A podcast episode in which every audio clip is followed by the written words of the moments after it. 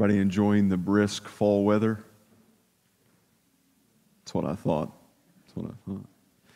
Well, if you're here with us this morning, maybe for the first time, or you're somewhat new to the congregation, my name is Ben James. I'm the lead pastor here at FCC. We are uh, we're really glad to have you with us. We're glad uh, if you're joining us online. We're glad that you're joining us there as well. We have been working through the book of Ephesians uh, basically since January. But we've taken little intermittent breaks here and there uh, for different months to take different looks at things, and we're back kind of wrapping up. Uh, as we kind of get towards the end of the year, we're wrapping up our look at the book of Ephesians, and we are in Ephesians chapter 6. Kind of been settling into the 10 to 18 range of verses in that passage. We're in the armor of God section right now, to where we are starting to break down a little bit individually the pieces of the armor of God that Paul describes here as he's writing this letter. We looked last week at the belt of truth, and we dissected that a little bit, talked about what the belt of truth was, the meaning of that word truth in the context of Paul's writing, and we found as we move back into Ephesians that Paul talked about Jesus Christ being the truth. And that's what he is saying that to fasten on the belt of truth, that core around our being is to be girded about with the truth of Jesus Christ. We're going to continue the look today at the breastplate of righteousness, because Paul talks about in that passage that we are to fasten the belt of truth and then to put on the breastplate of righteousness. Just as we did last week, what I kind of want us to do is look at this word righteousness. When Paul says to, to put on the breastplate of righteousness, what is this word that he's meaning with righteousness? Because, again, let's revisit a little bit. Paul's talking about belt of truth, breastplate of righteousness. And he's just giving us these things in sequence here very quickly, which is out of context for how Paul typically writes. Because if Paul's giving instruction, if he's giving something that he wants us to obey, a command, an instruction, then Paul is always faithful to provide a little bit of detail as to the meaning of what he is he's giving us this imperative for. So he says this breastplate of righteousness, and then he moves on.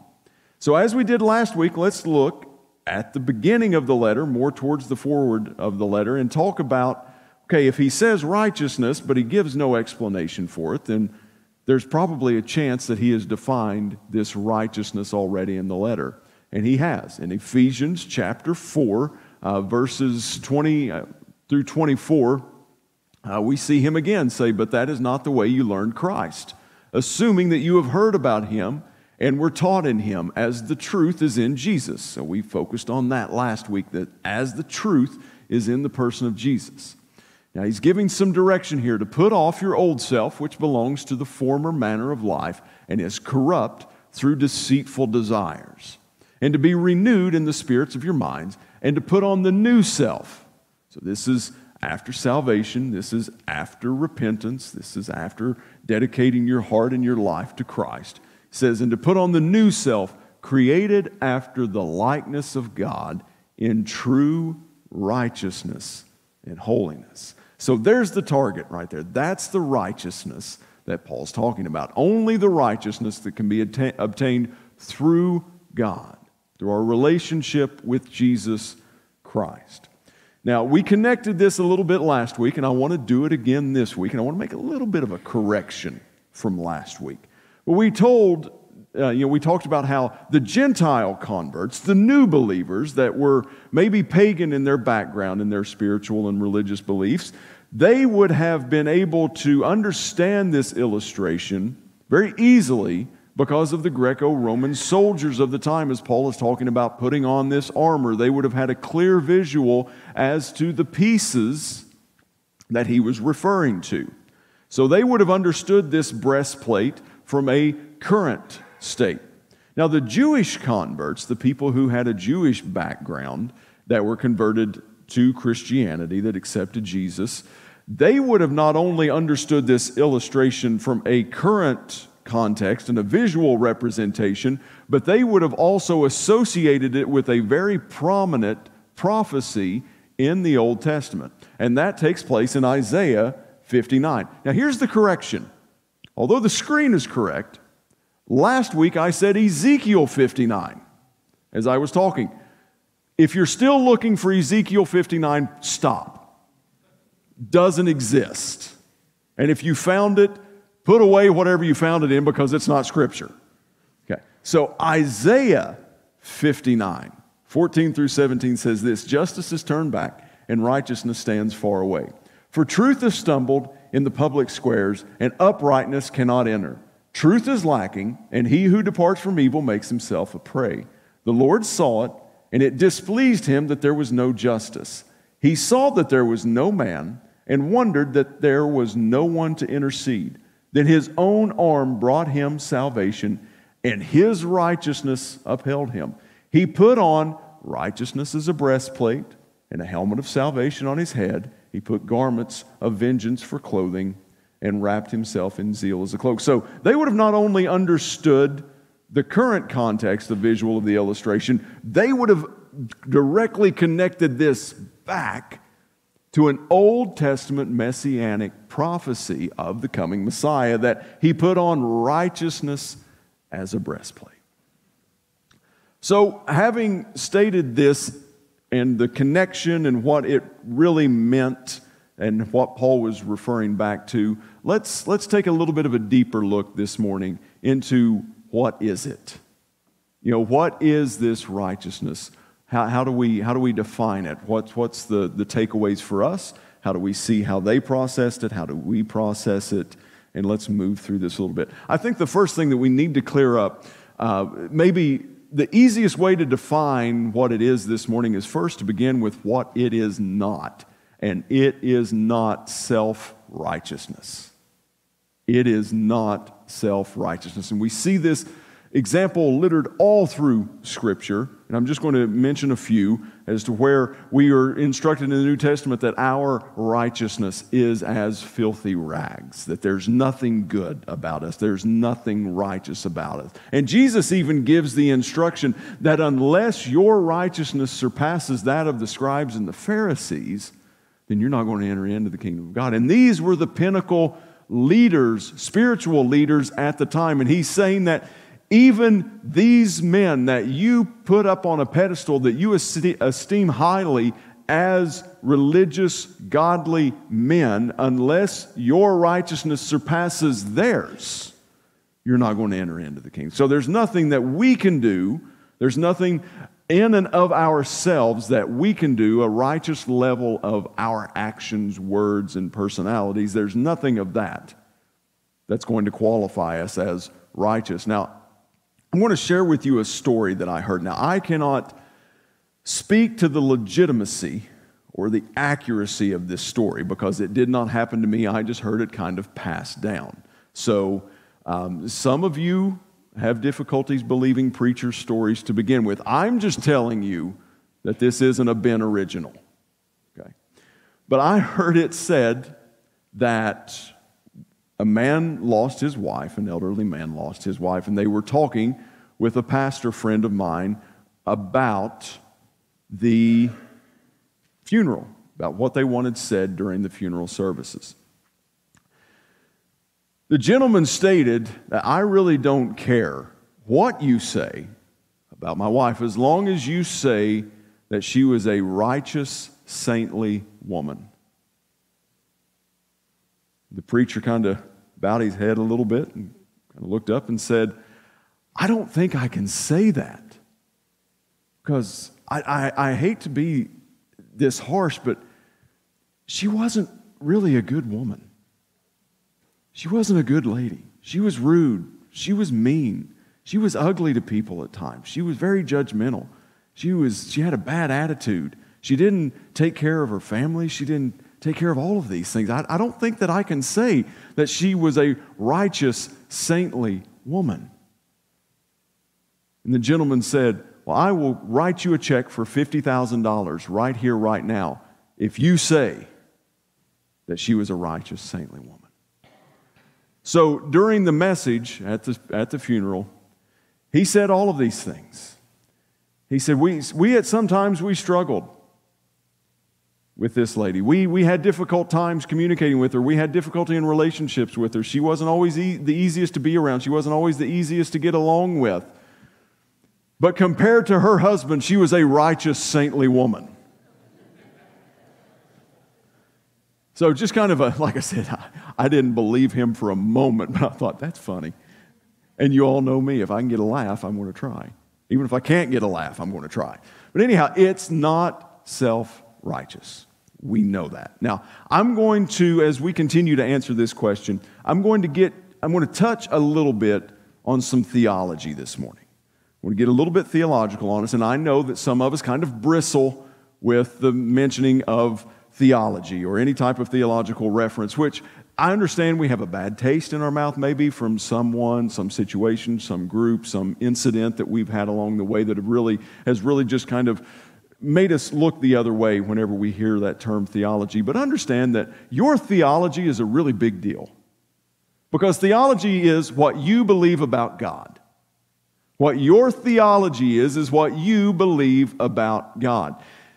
And that's what's going to be a big part in determining your eternity. It's not my theology. It's not your parents' theology. It's not your grandparents' theology. It's not a university's theology. It's not overall a church's theology that, that plays the biggest role in you and your eternity. It's what you believe about God and how that plays out in your life. So, when we talk about theology from a righteousness standpoint, there's a couple different areas that I want us to look at. And the first is a positional theology. Now, you, you may have heard it taught this way imputed righteousness.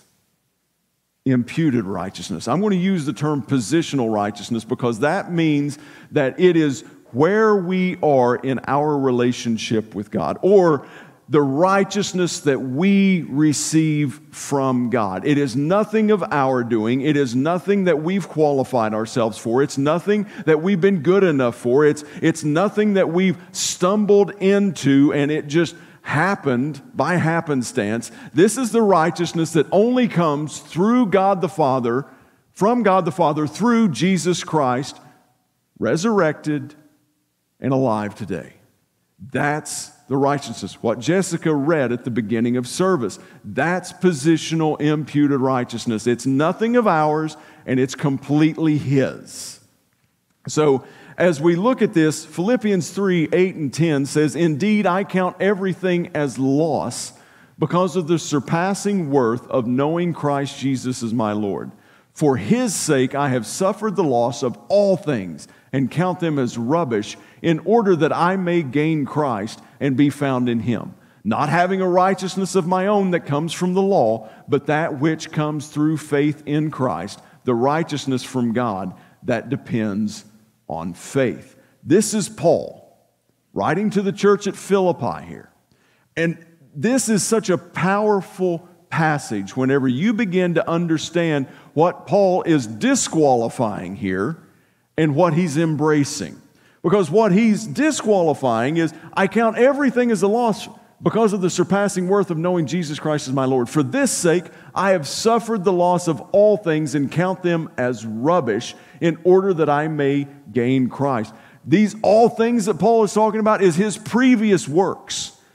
And Paul was a very prominent Pharisee in the Jewish faith. He was an incredibly high in the pecking order of a rabbi back in this time. Before his conversion on the road to Damascus, Paul was one of the more up and coming rabbis of this generation. And what he's saying is like, everything that I did before, everything that I knew before, as well as I could keep the law, as much of it as I had memorized, everything about me before, I count it all as garbage.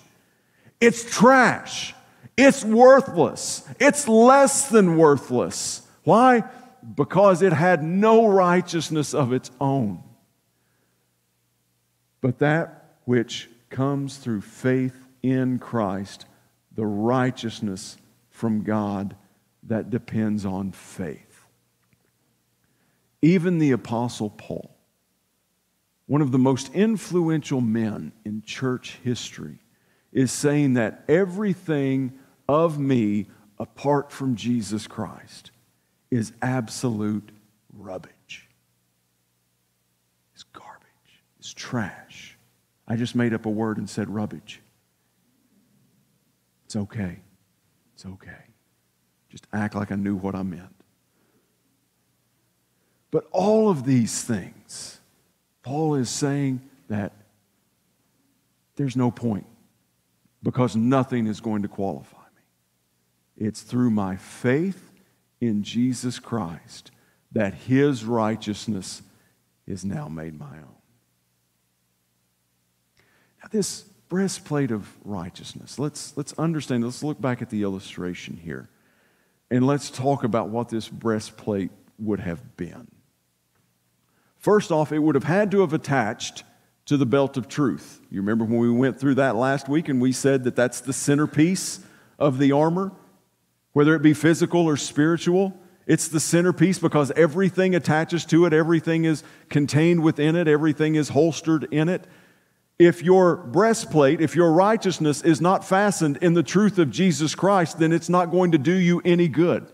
It's an insecure righteousness at best. And if it's not attached to the truth of Jesus Christ, if it's not fastened to the belt of truth, then you are leaning on your own self righteousness.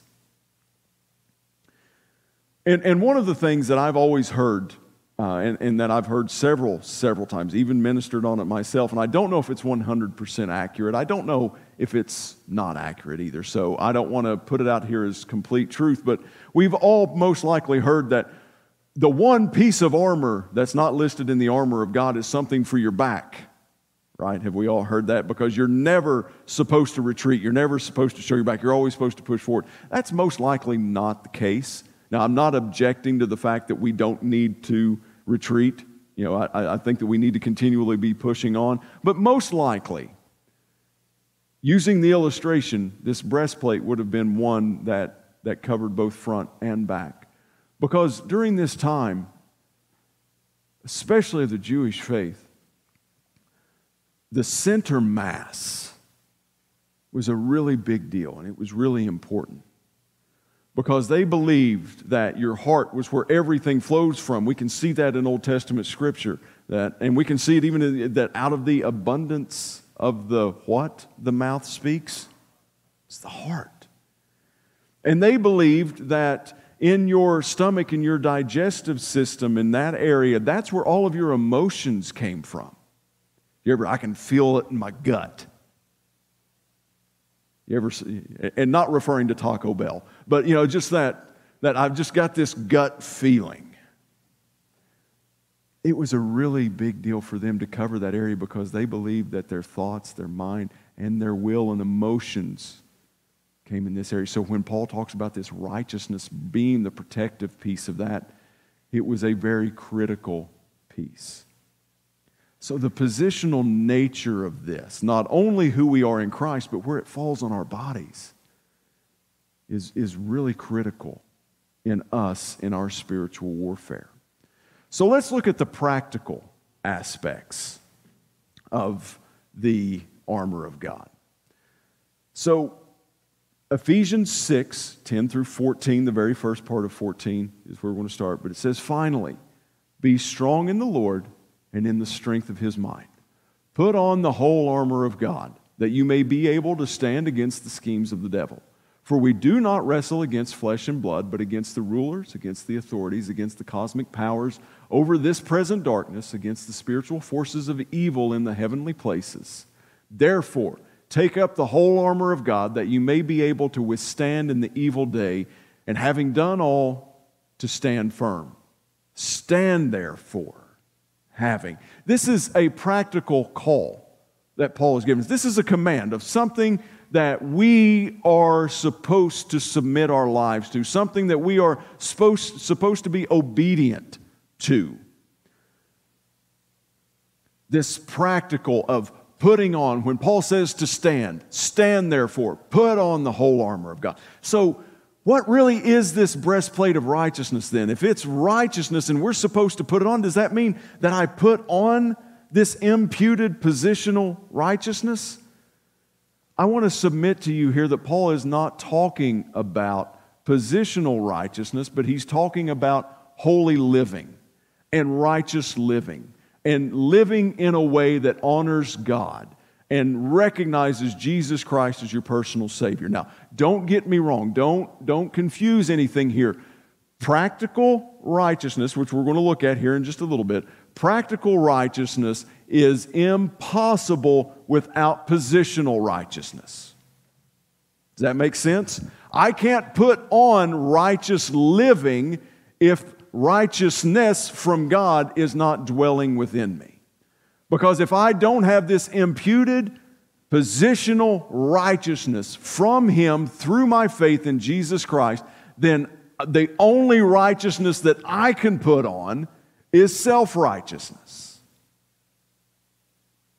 And that's never worked out for me. My self righteousness has never protected me from anything, it's actually opened me up to more things.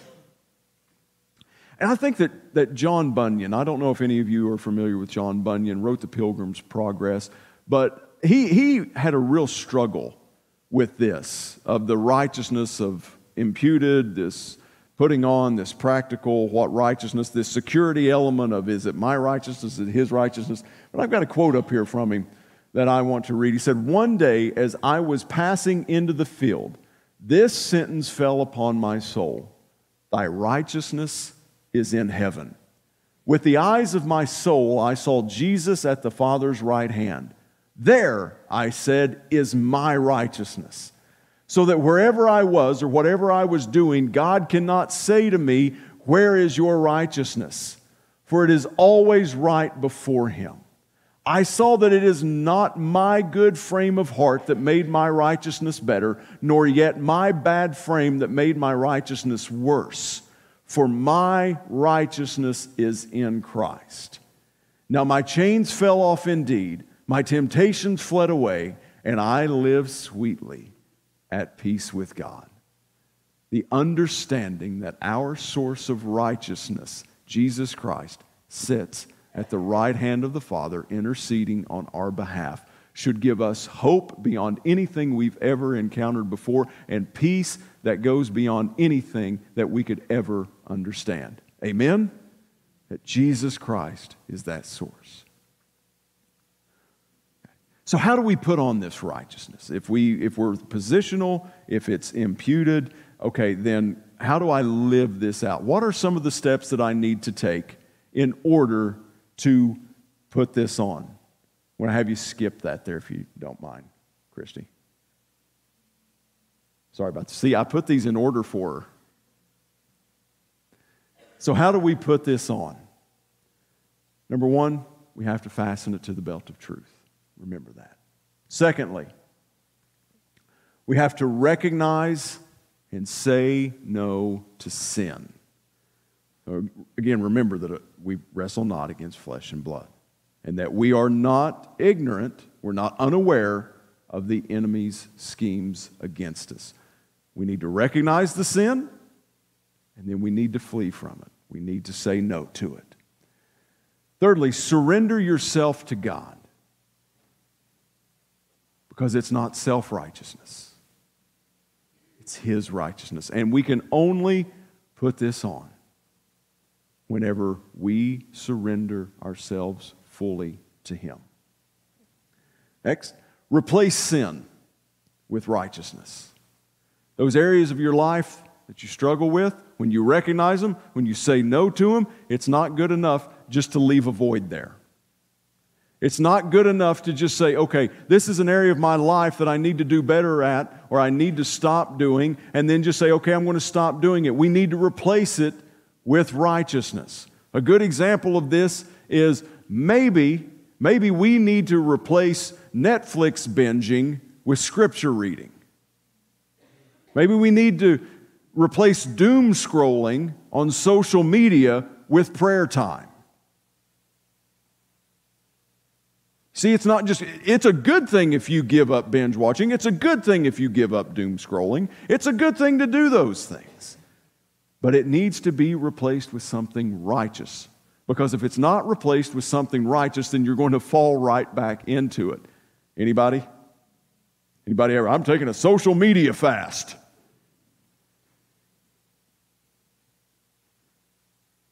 I can't do it anymore. I got to see what's going on. Because if we don't replace it with something, it's kind of like fasting. You know, if you ever fast, if you ever go without food, if you give something up for God, if you don't replace it with something righteous, with something spiritual, you're just going hungry, man. And I'm not about that life. I don't like being hungry. Anybody else? They're like, Yes, I'm hungry now. Would you be quiet? Devin, that was a little loud, brother. That's all I'm going to say. you got to replace it with something righteous. And then depend on the Holy Spirit. Because you're not going to be able to do any of these things without the Holy Spirit's help. It's going to be impossible. You can give it a great effort. It may, you may even be successful at it for a little while. But in the end, without total, complete surrender and dependence to the Holy Spirit, it's not going to last. It's just not going to last. I want to ask the praise team if they would to come up now. And, and Christy, now I'm going to ask if you would to pull up those other slides of why do we need it. We need it to protect our inner being. Proverbs 4:23 talks about the importance of our heart and guarding our heart. So why do we need to put on these things? We need to protect our inner being. Next is to provide peace in our relationship. Now, I'm not talking about our relationship with each other, I'm talking about our relationship with God. Because if I'm depending upon my relationship and my righteousness to determine the relationship with God, I'm not going to have any peace in it. Because there's going to be a constant source of battle, there's going to be a constant source of sin, there's going to be a constant source of unrighteousness that I'm trying to find peace within my relationship with Christ. We need His righteousness. We need to put on this breastplate of right living for a peace in our relationship with Him. And lastly, most importantly, to glorify God. Whenever we do all things, we need to glorify Him. And I hope, I hope that that is one thing that emanates from this house, from our prayer time, from what we sing, from what we talk about, to the communion, to messages, to Sunday school lessons, to youth lessons, to kids' lessons. That, guys, if we're not here to glorify God, then we're not here for the right purpose. If we're not here to bring glory to His name, and we're not exalting and glorifying Him, as I've said before, we're just a really, really sheltered social club that meets at an odd time. What separates us, separates this time is that everything we say, everything we do, this breastplate of righteousness. Why do we need it? Because it glorifies Him.